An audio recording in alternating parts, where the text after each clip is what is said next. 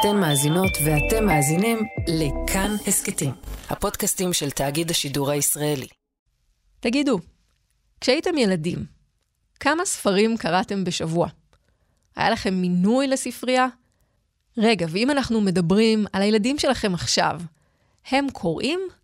אני שואלת לא בגלל נוסטלגיה אופיינית כזאת. אתם יודעים, פעם הטלוויזיה הייתה בשחור לבן, ילדים לא הסתובבו עם סמארטפון מחובר ליד, ואנחנו קראנו את כל הסדרות של קאסח או ג'ינג'י או דני דין בנשימה אחת. השאלה הזאת מהדהדת לי בראש בגלל דוח של ארגון בינלאומי להערכת הישגים בחינוך, שלפיו הילדים בישראל לא מצטיינים במיוחד במיומנויות שקשורות בקריאה. כלומר, היכולות של הילדים בארץ בתחום הזה נמצאות במגמת ירידה מובהקת. תוצאות המחקר הבינלאומי, שנערך אחת לחמש שנים בקרב תלמידי כיתות ד' ב-42 מדינות, מדרג את ישראל במקום החמישי מהסוף. צניחה של 20 נקודות בהשוואה לתוצאות המחקר הקודם. אז מה מביא לכך שהתלמידים בארץ מקבלים ציונים נמוכים בהבנת הנקרא? ומה ניתן לעשות כדי שילדי ישראל ירצו לפתוח ספר? היי, כאן דקלה אהרון שפרן ואתם איתנו בעוד יום, הסכת האקטואליה של כאן חדשות. והיום אנחנו עם הדוח החמור על ההישגים של התלמידים בארץ בתחום הבנת הנקרא. כתבנו לירן חוג'אינוב יציג כאן את הנתונים ויפלח אותם, וגם יעזור לנו להבין איך מסבירים במשרד החינוך את הצניחה בהישגים, ומה הם מתכננים לעשות כדי לשפר אותם. נארח כאן גם את דוקטור רותם אליהו, מדריכה פדגוגית, מרצה לספרות ואוריינות שפה במכללת סמינר הקיבוצים, שאומרת לנו שלא הכל באשמת הקורונה. דוקטור אליהו תעזור לנו לפענח מה צריך לעשות כדי לקדם את התלמידים בארץ בתחום השפה, וגם תסביר איך סדרת הספרים קרמל נותנת כיוון לפתרון אפשרי. היי לירן. שלום דקלה. אז ספר לנו עוד קצת על המבחן הזה שבו התגלה שתלמידי ישראל חלשים בקריאה. תראי, קודם כל אנחנו מדברים על אה, מבחן אה, בינלאומי שנערך אחת לחמש אה, שנים, התחיל בתחילת שנות האלפיים, ובאמת מנסה לבדוק את מיומנויות הקריאה של תלמידים בכיתה ד', כלומר, אחרי שסיימו את uh, המבנה של כיתה א', ב', ג', להקנות להם uh, את הלמידה, בודקים מה קורה כשהגיעו לכיתה ד'. אגב, עושים uh, מבחנים דומים גם כאן אצלנו בארץ, בודקים אותם uh, פה במקרה הזה uh, באופן uh, בינלאומי. כשיש כמה פרמטרים, בודקים גם uh, דברים שבוא נגיד ככה, אחזור מידע גלוי, זה נשמע מאוד uh, לא אומר שום דבר, אבל זה החלק הכי פשוט שבו בעצם התלמידים מקבלים טקסט. ושואלים אותם שאלה לגבי הטקסט והם צריכים לענות, כלומר על סמך מידע שקיים בטקסט. בודקים הסקת מסקנות, אם יש אה, שאלות אה, ככה, ולקחת את זה לשלב הבא מתוך מה שהם למדו בטקסט. בודקים גם אפילו אם הם יודעים לפרש מידע מתוך הטקסט שלא ממש מובנה להם, כלומר יש משהו שהם קראו בפסקה הזאת ואחר כך בפסקה אחרת, ושואלים אותם על נושא ג' ולחבר ביניהם. ואפילו אה, שואלים אותם אה, שאלות שהם לא רק של מידע של ממש, כלומר כמו לקרוא מאמר אקדמי, אלא גם קריאה לשם הנאה, כלומר גם זה נמצא במבחן. ובמבחן הספציפי הזה שלקחו את כל הפרמטרים, את כל המיומנויות שהתלמידים צריכים להסיק, הגיעו למסקנה, לממוצע, שתלמידי ישראל מאוד מתקשים. כלומר, הם נמצאים ברמה, בוא נגיד, הבינונית. הם יודעים להסיק מסקנות, הם יודעים לאתר את השאלות מהטקסט, אבל הם לא יודעים לעשות יותר מזה. כלומר, הם לא, לא ברמה גבוהה ואפילו לא ברמה מצטיינת, שבהם אגב תלמידי ישראל כבר היו בעבר. לפני 20 שנה, בתחילת שנות האלפיים שזה התחיל. כלומר, שאם אנחנו מסתכלים על הממצאים האלה גם בפרספקטיבה של קצת זמן אה, אחורה, אנחנו יכולים ללמוד על מגמה שמה? שהילדים עכשיו מבינים יותר, קוראים יותר, קוראים פחות? אני לא יודע להגיד לך אם התלמידים קוראים יותר או פחות, זה, את זה לא בדק המחקר. אנחנו כן יכולים להגיד שהמיומנות שלהם, של הקריאה, היכולת שלהם לקחת טקסטים ולנתח אותם יותר ולהבין מהם יותר ולהסיק מהם יותר מסקנות ברורות וגדולות יותר, פשוט נחלשה. אנחנו מדברים על שפת אם, פה בישראל יש לנו גם ערבית וגם עברית. כלומר, גם בעברית הם יודעים לנתח היום בממצאים שמי שהיה היה לו מיומנות קריאה גבוהה והיה טוב, ירד, לדעתי משהו כמו 18% ירידה מהשאלון הקודם לפני חמש שנים, ועלייה קלה דווקא אה, למי שהיה חלש יותר, אני מדבר על העברית. אם נשים רגע את הערבית אגב בצד, שפת אם ערבית, שם בוא נגיד ככה, תמיד ישראל הייתה אה, במצב מאוד מאוד נמוך, כלומר זה תמיד היה גרוע, כך שאין הרבה לאן ללכת, ולכן גם פה ראינו את זה, אין הרבה לאן לרדת בערבית, לא היה איזה משהו מובהק שם. העניין שבאמת, אני מוכרח לומר, מדאיג את ראשי מערכת החינוך אחרי שהם ראו את התוצאות של המחקר שפורסם, הם הבינו שהבעיה היא לא שאנחנו למטה, זה תמיד היינו במבחנים הבינלאומיים, אלא שהחזקים נחלשו מאוד. ופה הם כבר התחילו לדאוג ולהבין שאולי יש כאן משהו שקרה לא בסדר. היום פורסמו תוצאות המבחן הבינלאומי פירס וקיבלנו תוצאות רעות לתלמידי ישראל עם ירידה משמעותית מהשנים שלפני כן. התופעה הזו ידועה לי, מערכת החינוך נמצאת במשבר עמוק כבר שנים רבות. האתגר שלי והאתגר שלנו, של כל מערכת החינוך, זה להוציא את ישראל קדימה. אנחנו עובדים על זה כבר מספר חודשים, על תוכנית לצמצום פערים, לחיזוק המצוינות. כלומר, באופן כללי אנחנו יכולים לראות את ממוצע הנתונים. אתה אומר, יש את החברה הערבית שבה נקודת הפתיחה הייתה מאוד חלשה והיא נשארה, הנתונים נשארו חלשים גם עכשיו. אבל אתה אומר מעבר לזה, גם אלה שהציגו נתונים גבוהים בעבר, כבר לא נמצאים שם. מה יכול לגרום לנתונים כאלה? אז במשרד החינוך זה מה שבדיוק עושים עכשיו. ברמה, רמה היא בעצם מכון נפרד, המכון שמנתח את uh, אותם מחקרים uh, בינלאומיים, הרשות הארצית למדידה והערכה בחינוך, לוקחים וצריכים עכשיו לנתח בדיוק את השאלונים ולנסות להבין איך בדיוק הגענו למצב הזה. Um, אני כבר יכול להגיד לך ככה ממבט על שמסתכלים שם, הם יודעים להגיד שאין ספק שזה נבחן הקורונה, גם 2022, אה, 2021, הקורונה הייתה שם, וזה השפיע. ואנחנו רואים את זה אגב גם בבתי הספר, כי זה השפיע גם על החזקים. אני אקח את זה רגע לדוגמה במקום אחר. ראינו אלימות במערכת החינוך שחזרה ובגדול אחרי הקורונה. לא ראינו את האלימות הזאת רק בבתי הספר החלשים כמו בדרך כלל, אלא ראינו אותה גם בבתי הספר החזקים. כלומר, את אותן תופעות אנחנו, הם רואים גם פה בהישגים הלימודיים.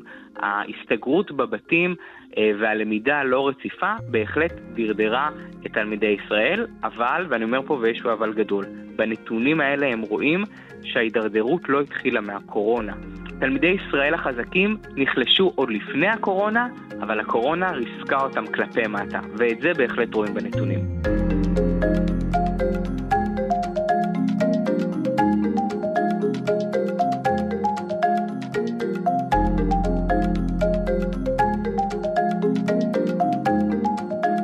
לירן, אז אנחנו אה, יכולים ללמוד מהנתונים על ירידה חדה ביכולות הקריאה של תלמידי ישראל. מה אומרים במשרד החינוך בתגובה לממצאים האלה? הם כבר התכוננו זמן רב uh, לממצאים. אני יכול להגיד לך שהם ראו תוצאות ופשוט תפסו את הראש שם במשרד החינוך. Uh, הודיע שר החינוך קיש שהוא מתכוון לעשות ולבנות תוכנית לטווח ארוך, תוכנית אסטרטגית, להגיד לך מה? אני לא יודע. אז זהו, יש איזו תוכנית לך... להפוך את המגמה הזאת? יש משהו מובנה שאפשר לומר, זאת האסטרטגיה שלנו, לשם אנחנו הולכים? תראי, כשאני מדבר עם מורים בשטח, ושומע אותם, ומנהלי בתי ספר, אומרים דברים ברורים. אנחנו לא מופתעים, אנחנו רואים מה קורה בכיתות. אין מורים. אני בקבוצה של 98 מנהלים, ואין שבוע שמנהל או מנהלת לא זועקת. חסרה לי מורה לעברית לשלושה חודשים וחצי. חסרה לי מורה לאנגלית.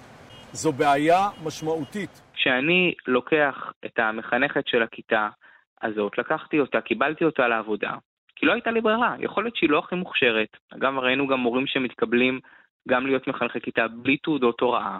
כן שמעתי על מורה, מורה לספורט שנהיה מחנך, כי לא היה מי שייכנס לכיתה. מורה לספורט יודע ללמד היסטוריה, תנ"ך, לא יודע. יודע גם ללמד אה, אה, עברית כמו שצריך, איך לחבר טקסטים. יש לזה הכשרות מיוחדות. אגב, אם הולכים גם אחורה, לתוך המכללות להוראה, קיצצו אגב שעות של הדרכות למורים, קיצצו גם uh, בתוך המכללות, לא הכל uh, uh, עובד ולא כולם רוצים ללכת, מי שמסיים לפחות, ללמוד הכשרה ספציפית לתוך הוראות הלשון והעברית.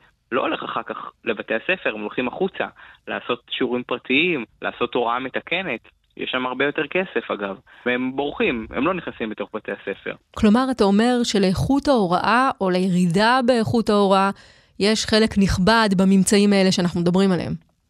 הערכה היא שכן, שזה גם נמצא שם, הרי אמרנו לא הכל יכול להיות קורונה, אמ, אבל משרד החינוך יצטרך לנתח ולעשות את זה, לבנות איזושהי תוכנית. אני, אה, על פי הבנתי, שר החינוך לא מתכוון אה, בשבוע, שבועיים הקרובים להציג איזה תוכנית. והוא לא ממהר, ויש מי שיגידו ש, ש, שזה טוב, כלומר, ברור שצריך לבנות כאן תוכנית ארוכת טווח שתשרת את התלמידים אה, לזמן ארוך, ויבינו גם וינתחו את התוצאות וינסו להבין מה בדיוק היה הגורם לכישלון הזה. אנחנו יודעים בדרך כלל במערכת החינוך הרפורמות מתחלפות עם השרים, אנחנו רואים את זה כמעט כל הזמן, hmm. בעיקר עם בחינות הבגרות. השאלה אם יבואו עכשיו עם איזושהי רפורמה בתחום הזה וינסו להציג איזושהי תוכנית, אם זה לא תהיה תוכנית של, אה, כן, מה, מה שנקרא, מהרגע להרגע. והשאלה היא גם אם נכון לדבר עכשיו על עוד כותרת ועוד אה, רפורמה מפוצצת. ועד כמה באמת תהיה לה אחיזה ושינוי במציאות בסופו של דבר. כי נראה נכון. שכל אחד מנסה מחדש להמציא את הגלגל. זה מה שקורה בדרך כלל, בוא נקווה שהפעם זה לא יקרה. אני יכול להגיד לך שלהכין תוכנית כזאת זה לא משהו שעושים ברגע אחד. הם קודם כל צריכים לנתח את התוצאות, רק זה ייקח כמה חודשים, ורק אז יהיה אפשר להגיש תוכנית, אלא אם כן כבר במסקנות הביניים מנסים לעשות, להציג רפורמה, כמו שאנחנו מכירים בדרך כלל עם החילופי אה, שרים, ואז אנחנו יכולים לדבר עד כמה חשוב פה שאולי תהיה מועצה לאומית לחינוך, ממש. כדי שיתקבלו החלטות ארוכות טווח יותר. וגם, כמו שאמרת, הנתונים האלה כנראה לא הפתיעו אף אחד. יש משבר מתמשך בתחום ההוראה בבית ספר יסודי בישראל בשנים האחרונות. כתובת על הקיר כבר כמה שנים אה, לפני הקורונה, אה, ובקורונה פשוט אה, המראה הייתה הרבה יותר נוכחת, אבל הנתונים היו כבר קודם.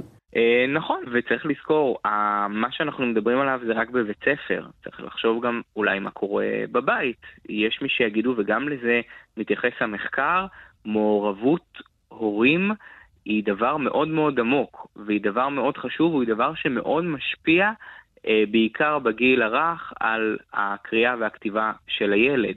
אם ההורים יושבים ומתרגלים עם הילד לקרוא ספר, אז אה, יכולות הקריאה ומיומנויות הקריאה שלו והסקת מסקנות יהיו הרבה יותר גבוהות. אה, זה יודעים להגיד כבר הרבה מאוד זמן. בנוסף לכך, ברור שצריך איכשהו להקנות את זה, אולי אחר הצהריים, אולי במתנסים, אולי בספריות, אולי זה גם עניין של הרשויות המקומיות, כלומר, אולי לבנות איזושהי תוכנית רחבה ולא רק בתוך בתי הספר.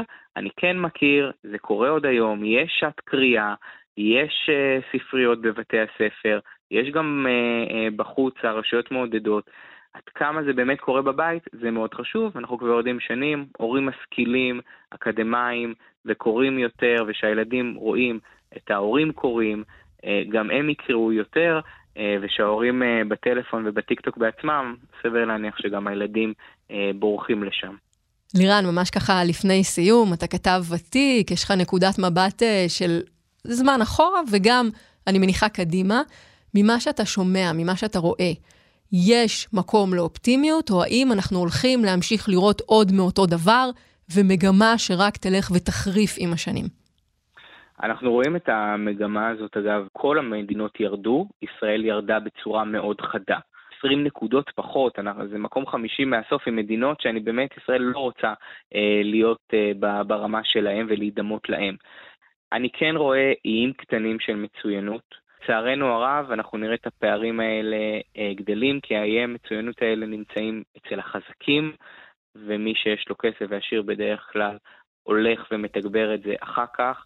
יש איים של מצוינות, אם מערכת החינוך תוכל לעשות את זה על כל התלמידים ובאופן כולל. ניסו לעשות את זה לא מעט זמן, ישראל במקום הראשון בפערים בין, בין אוכלוסיות חזקות ועשירות בחינוך, אז uh, הפער הזה רק הולך וגדל, ולצערי הרב אנחנו עדיין לא מצליחים uh, לצמצם אותו. יצאתי מאוד פסימי לצערי. אני מקווה, מקווה מאוד שאולי יבוא איזה שינוי. אגב, אם אנחנו מסתכלים על התקציב הקרוב, זה לא שם, אנחנו רואים שהכספים סך הכל לא נגעו בתק, בתקציב של החינוך הממלכתי. האופטימיות כנראה לא תגיע משם. זה לא הולך למקום אחר, כן, בדיוק. לירן חוג'יינוב, תודה. תודה.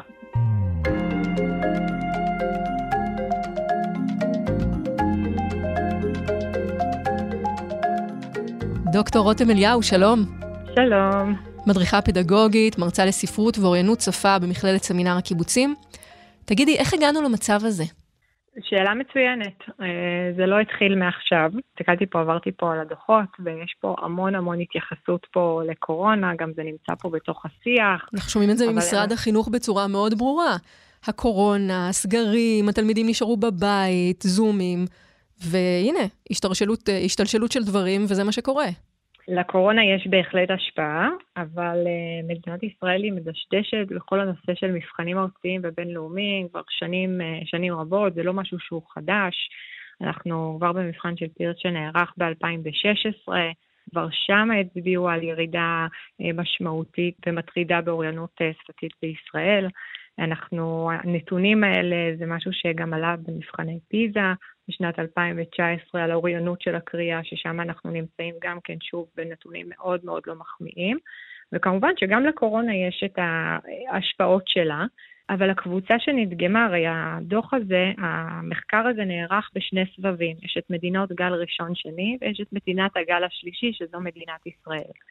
ובשעת המדגם שנערך, אותם תלמידים שלמעשה את שכבת כיתה ד' של שנה שעברה, למעשה צריך לזכור שבזמן הקורונה הם למעשה נכנסו לסגרים כשהם היו באמצע, או לקראת אפילו סוף, כיתה ב'.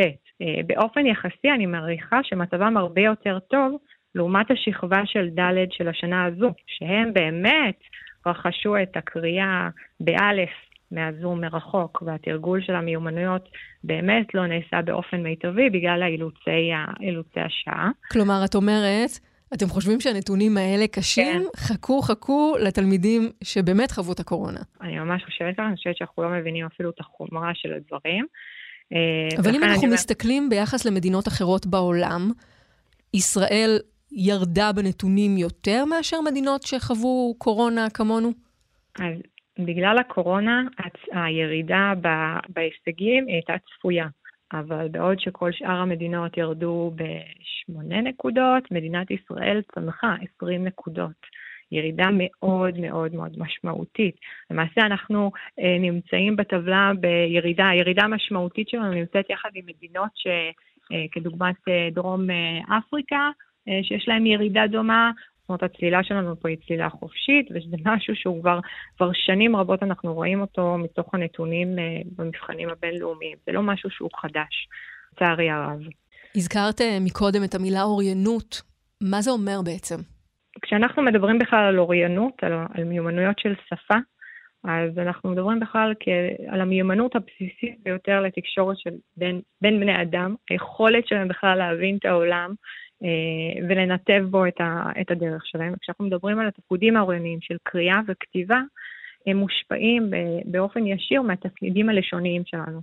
וזה אומר שכשאנחנו מתעסקים, כשאנחנו מדברים על אוריינות של קריאה, אז בתהליך הקריאה הקורא נדרש להפעיל כל מיני תהליכים שהם קוגניטיביים, של ארגון מידע ואחסון מידע, היכולת שלנו להסיק מסקנות, לפרש, להעריך.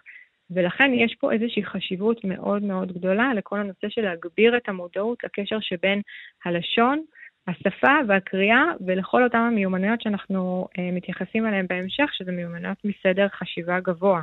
אנחנו, מדינת ישראל מתפארת בזה שהיא אה, אומת הסטארט-אפ, Start-Up Nation, ויש פה השקעה מאוד מאוד גדולה במשאבים לטובת החינוך המדעי.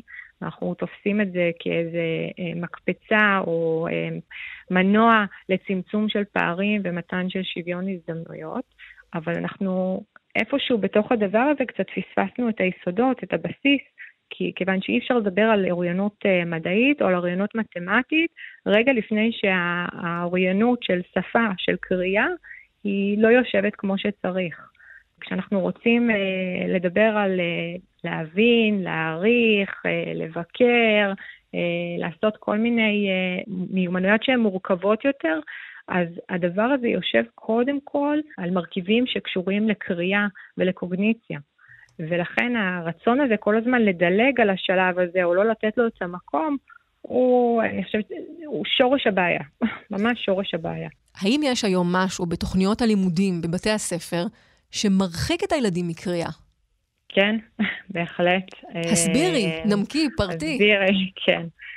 קודם כל בוא נתחיל מזה שאנחנו נמצאים באיזה עידן כזה של אה, רווי טכנולוגיה, מסקים וסיפוקים מיידיים, וכמובן כל הנושא של ספרות ושפה הוא נדחק הצידה. ויש מי שאומר שדף, שזו הסיבה, בגלל זמן המסך שהילדים מבלים יש ירידה בקריאה, אבל אני, אני ממש לא חושבת שזו הסיבה העיקרית. ורגע לפני שאני אולי אענה לך, אולי אני אשאל אותך שאלה, אם לא אכפת לך. אם אני אשאל אותך היום, למה כדאי לקרוא? מה תשיבי לי? כי זה חשוב, כי זה כיף, כי זה מרחיב אופקים, כי אני יכולה להיכנס אה, לעולם של אה, אדם אחר שנמצא בעולם אחר ולהיות לרגע מישהו שהוא לא אני? זו תשובה מצוינת, אה, אבל תודה. זו לא התשובה ש... זו תשובה, זו תשובה באמת מצוינת, אבל זו לא התשובה שמחזיקים בה רוב, אה, רוב התלמידים וגם המורים בישראל. כי אם אני אשאל אותם היום למה חשוב לקרוא ספרים, אנחנו נקבל תשובות אה, בעיקר כדי ללמוד דברים חדשים, להרחיב את אותה מילה, לתרגל קריאה. הפשוט זה כיף, או לדבר על החוויה האסתטית, הספרותית, מה שאת כרגע הצגת, היא uh, תשובה שהיא לא כל כך שכיחה. את אומרת, הכיף כבר לא נמצא שם בחוויית לא. הקריאה? לא, לא. וזה מה לא... שהביא, מביא למה שאנחנו רואים בנתונים? גם, אבל גם כי אם אני חושבת על זה בצורה מעמיקה, אם אני שולחת תלמיד לקרוא כדי לתרגל קריאה, אז אנחנו למעשה מנהלים עם התלמידים שלנו באופן ישיר שיח שהוא שיח דידקטי. הוא שיח שאני אומרת לו בצורה ישירה, אתה צריך לקרוא כן? כי, יש, כי זה מתרגם, זה, זה פונקציה שאנחנו דידקטית שנגזרת מתוך הדבר הזה. ואם קריאה היא לטובת ה, בדיוק ה, איזושהי מיומנות או איזשהו הישג, אז כמובן זה הופך להיות מטלה, איזושהי משימה. ובוודאי אם זה צריך להתחרות על זמן מסך, אז שם התחרות היא אה, לא הוגנת, מה שנקרא. וזה משהו שהוא קורה בכלל, זאת אומרת, גם בבית אנחנו כהורים, מוצאים את עצמנו הרבה מאוד הורים, תשאלי אותם, אה, בוא נדבר רגע על למה צריך לקרוא, אתה צריך לקרוא, תתרגל את הקריאה שלך. אבל אין שיח שמדבר על קריאה במובן האחר, כמו שאנחנו אולי, אה, כי, כי אני כילדה דיברתי על למה אני אוהבת לקרוא? כי זה באמת, כמו שאמרת, על החוויה האסתטית, או לדבר על קריאה כאיזה תחביב, שזה ממש, אני לא רואה ילדים שמדברים על קריאה כתחביב, כמו שאנחנו אה, בעבר היינו מדברים על הדברים האלה. זהו, את יודעת, אני מנסה לחשוב, אולי אני אשאל אותך, בתור ילדה, היית קוראת, היה לך מינוי לספרייה, היית מאלה שמסיימים ספר עד שהם היו אה, וואו. מגיעים הביתה, ככה קוראים בדרך, תוך כדי הליכה? ממש, תולעת ספרים. אני יכולה לדמיין את זה. אימא שלי הייתה משתגעת מכמות הפעמים שהייתה צריכה להקפיץ אותי לספרייה העירונית כדי שאני אוכל להחליף ספרים. אבל, אבל זה היה, אבל זה, זה בדיוק העניין, שזה לא היה רק גם משהו שלי, היה בזה משהו שהוא תרבותי. אה, ואנחנו איבדנו את זה במקום הזה. ושוב, אין שום סיכוי שאנחנו נצליח אה, אה, לדבר, לשכנע ילדים דרך אגב, ולדבר על שזה כיף, אם אין לזה גם איזה modeling בהתאם, אם זה לא באמת, אנחנו גם כמורים, כהורים, נותנים איזושהי דוגמה שהיא דוגמה אישית בהקשר הזה.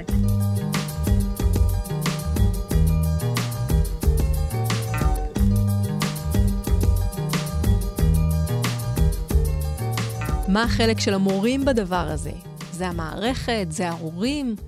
זה המון דברים יחד, ויש פה עניין של שיח. העניין הזה שילדים כבר לא, זאת אומרת, הם יודעים לעשות את החיבור לזה, הם, מבינים שכרגע ההישגים הם מטרה והקריאה היא רק אמצעי, ולכן זה הופך להיות איזושהי מטלה בדרך. ושוב, הדבר, יש פה איזה שידול מאוד בוטה לקריאה, שממאיס את כל הנושא הזה של אה, לרצות לקרוא, לדבר על קריאה בתור איזושהי חוויה שהיא חוויה מענה. ואני רגע אגיד, אחזור רגע לדבר על עוד משהו, אפילו ביחס של החשיבות של הדבר הזה. אם אני מסתכלת היום על מערכת השעות של תלמידי בית ספר יסודי, ואני מסתכלת ומחפשת במערכת השעות שלהם את המקצוע הספרות. מקצוע הספרות בכלל לא נמצא ולא קיים בתוך המערכת השעות שלהם. מתי הם יפגשו להם, אותו? הם יפגשו אותו בחטיבה. עכשיו, זה לא שהם לא פוגשים אה, אה, ספרות יפה, זה לא שהם לא נחשפים לשירים או לסיפורים קצרים, אבל הספרות היא ספרות מגויסת. ומה המשמעות של ספרות מגויסת? כרגע הספרות היא מגויסת לטובת אה, הקנייה של ערכים, או לתרגול אה, סוגות אה, טקסטואליות כאלה ואחרות. והיא מתעסקת, יש עיסוק טכני בתוך הספרות היפה על פיתוח של אוצר מילים, על... הכל יורד לרמה הטכנית. ולכן הדבר הזה, כאילו להפוך את, אה, לדבר על ספרות יפה ולעודד קריאה ולעשות איזשהו אה, אה, יחסי ציבור לדבר הזה, זה נדרש פה משהו שהוא מערכתי. כרגע, באופן שהדברים מתנהלים כרגע, הספרות היא דידקטית. וכשהספרות דידקטית אז היא לא כיפת. אבל את יודעת, אני חושבת עכשיו על אה, סדרות, ספרים שהן מאוד מצליחות היום, כמו קרמל, כמו הספרים של ינץ לוי, אה, דוד אריה וסבא אליהו, יש כמה פיצוחים שאת אומרת, אה, מצליחים להגיע ללב של הילדים והם נכנסים לתוך זה. אז זו נקודה ממש מצוינת, כי תשימי לב כמה יש פה אה, משקל ליחסי ציבור, אה, ש, שסביב למשל אה, סדרת הספרים שהפכה להיות סדרת טלוויזיה מאוד מאוד פופולרית, כמו כמה למשל שהזכרת אותה כרגע, אה, שפתאום זה הופך להיות ספר שממש לגיטימי וכיף ומגניב להשאיל אותו בספרייה, והוא לא נתפס כאיזה משהו שהוא דידקטי, פשוט כי זה נמצא בשיח מחוץ למרחב הלימודי. ואחרי שאמרנו את כל זה, איך אפשר לתקן את המצב? גם שאלה מורכבת, שוב, המערכת פה זקוקה לאיזושהי, אה, לניעור ממש רציני.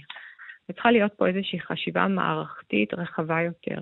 אם, אני, אה, אם אנחנו מדברים עם אה, סטודנטים ואנחנו מדברים עם המורים שיוצאים לתוך, לתוך השטח, מגיעים איזה חדורי מטרה ומלאי מוטיבציה לעשות התנסויות במרחבי למידה, במודלים שונים של הוראה, ואז הם מגיעים לשטח והם פוגשים שם מרוץ בלתי נגמר של סביב מיפויים, סביב הערכות, והם במרוץ ממבחן למבחן, ויש לחץ מאוד מאוד גדול על המערכת, אז קודם כל הם לא פנויים בכלל לעסוק באיזושהי חוויית עומק, או פנויים בכלל לדבר על קריאה, כתיבה, שהיא לא לצורכי המבחן הבא, או לצורכי הערכה הבאה. זה משהו ש, שמאוד מאוד מעסיק ומכלה את זמנם של, ה, של המורים. אני, באמת שאני לא מצליחה להבין איך אנחנו, עם הספר, איבדנו ככה את הדרך. אנחנו מדברים על טובים. אחד מכל ארבעה תלמידים שמתקשה בהבנת הנקרא. נכון, ואלו נתונים ממש מטרידים, ושוב, הנה, גם הנתונים האלה מראים שאנחנו חזרנו 20 שנה אחורה.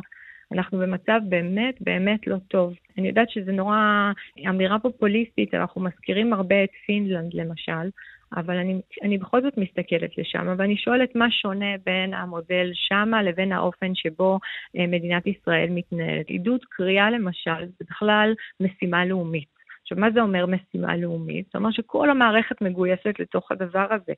כשאנחנו מדברים על קריאה, אנחנו, מדינת ישראל מתרגמת קריאה למושגים של הישגים אה, שהם בתחום הקריאה, כתיבה, אה, אה, העסקת מסקנות, ביקורת, הערכה. יש פה שיח על הישגים שהם נורא מדידים, כשלעומת זאת בפינלנד למשל מדברים בכלל במונחים אחרים לגמרי, מדברים שם למשל על רווחה אישית ונפשית. בסדר? וכשמדברים על רווחה אישית ונפשית והופכים את זה ליעד אסטרטגי אה, אה, מרכזי, ורואים בו גם, דרך אגב, כער, כאמצעי לקדם אה, ערכים כמו הוגנות ושוויון, אז הדברים נראים אחרת לגמרי. יש פה, אה, זה מהיסוד, וזה בדיוק העניין, ההורים, הבית, שם בפינלנד למשל, מקומות עבודה ומוסדות חינוכיים, אה, כולם מגויסים לתוך הדבר הזה של עידוד קריאה. בתוך הזכויות הסוציאליות, למשל בתוך העבודה, חוץ מזה שמגיע לך ארוחת צהריים, מגיע לך גם זמן לקרוא. יש מרחבים בתוך בית הספר שנראים אחרת לגמרי, שמאפשרים אה, לקרוא בערסל או לפינות אה, פינות שהן אה, ככה מאוד מזמנות קריאה. אפילו היציאה לחופשת סמסטר עכשיו של הסתיו, זו כבר שנה רביעית, שפינלנד מגדירה אותה לחופשת הסתיו, זה חופשת קריאה. זאת אומרת, השיח המדיני כולו מגויס לתוך הדבר הזה. וזה בדיוק העניין, שהם מרוויחים את כל אותם המיומנויות מסדר חשיבה גבוה, בלי לנהל שיח דידקטי ישיר על הדברים. זאת אומרת, זה פועל יוצא שקורה ממילא. ולכן אני אומרת, כשאנחנו מדברים ואומרים לילדים, אנחנו צריכים לקרוא כדי לעשות קריאה, לתרגל משהו והופכים את זה למטלה, אין לנו שום סיכוי לגייס או לעשות איזשהו ומה שאני שומעת, ומה שאני שומעת ממך, הוא במידה רבה, בואו לא נדבר על המטרה, בואו נדבר גם יותר על הדרך. כן, ובוודאי לא לדבר עם ילדים על המטרה. זאת אומרת, אנחנו יודעים בדיוק מה נרוויח מזה. עם הילדים אנחנו צריכים להפסיק לנהל את השיח שהוא דידקטי ופדגוגי, הם לא הכתובת לזה. זה אנחנו נכתוב במערכי שיעור, נכתוב בתוכניות הלימודים, נכתוב את זה מאחורי הקלעים. הילדים לא צריך לנהל איתם את השיח הזה בצורה ישירה.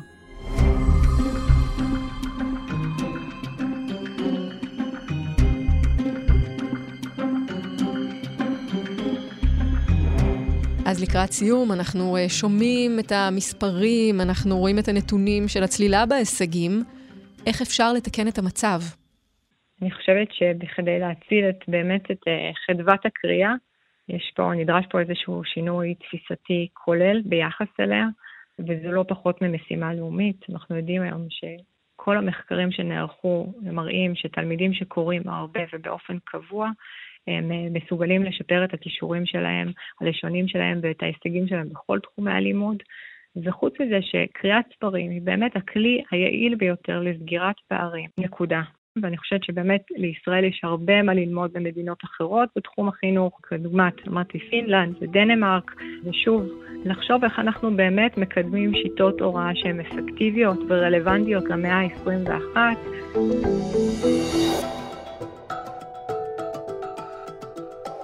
דוקטור רותם אליהו, תודה.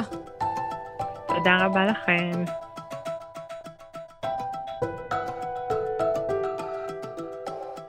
האזנתם לעוד יום. עורך יותם רוזנבלד, עיצוב קול ומיקס חן עוז, על הביצוע הטכני היה קובי בז'יק.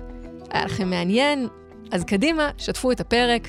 אם אתם מאזינים לנו בספוטיפיי או אפל פודקאסט, נשמח אם תיתנו לנו דירוג גבוה. הערות על מה שאמרנו אתם מוזמנים ומוזמנות לכתוב בקבוצת כאן הסכתים בפייסבוק, אפשר גם בחשבון שלי בפייסבוק או בטוויטר. פרקים חדשים של עוד יום עולים בכל יום ראשון, שלישי וחמישי. את כולם וגם הסכתים נוספים מבית כאן תוכלו למצוא בכל מקום שבו אתם מאזינים להסכתים, או באתר שלנו. כאן דקלה רון שפרן, נשתמע.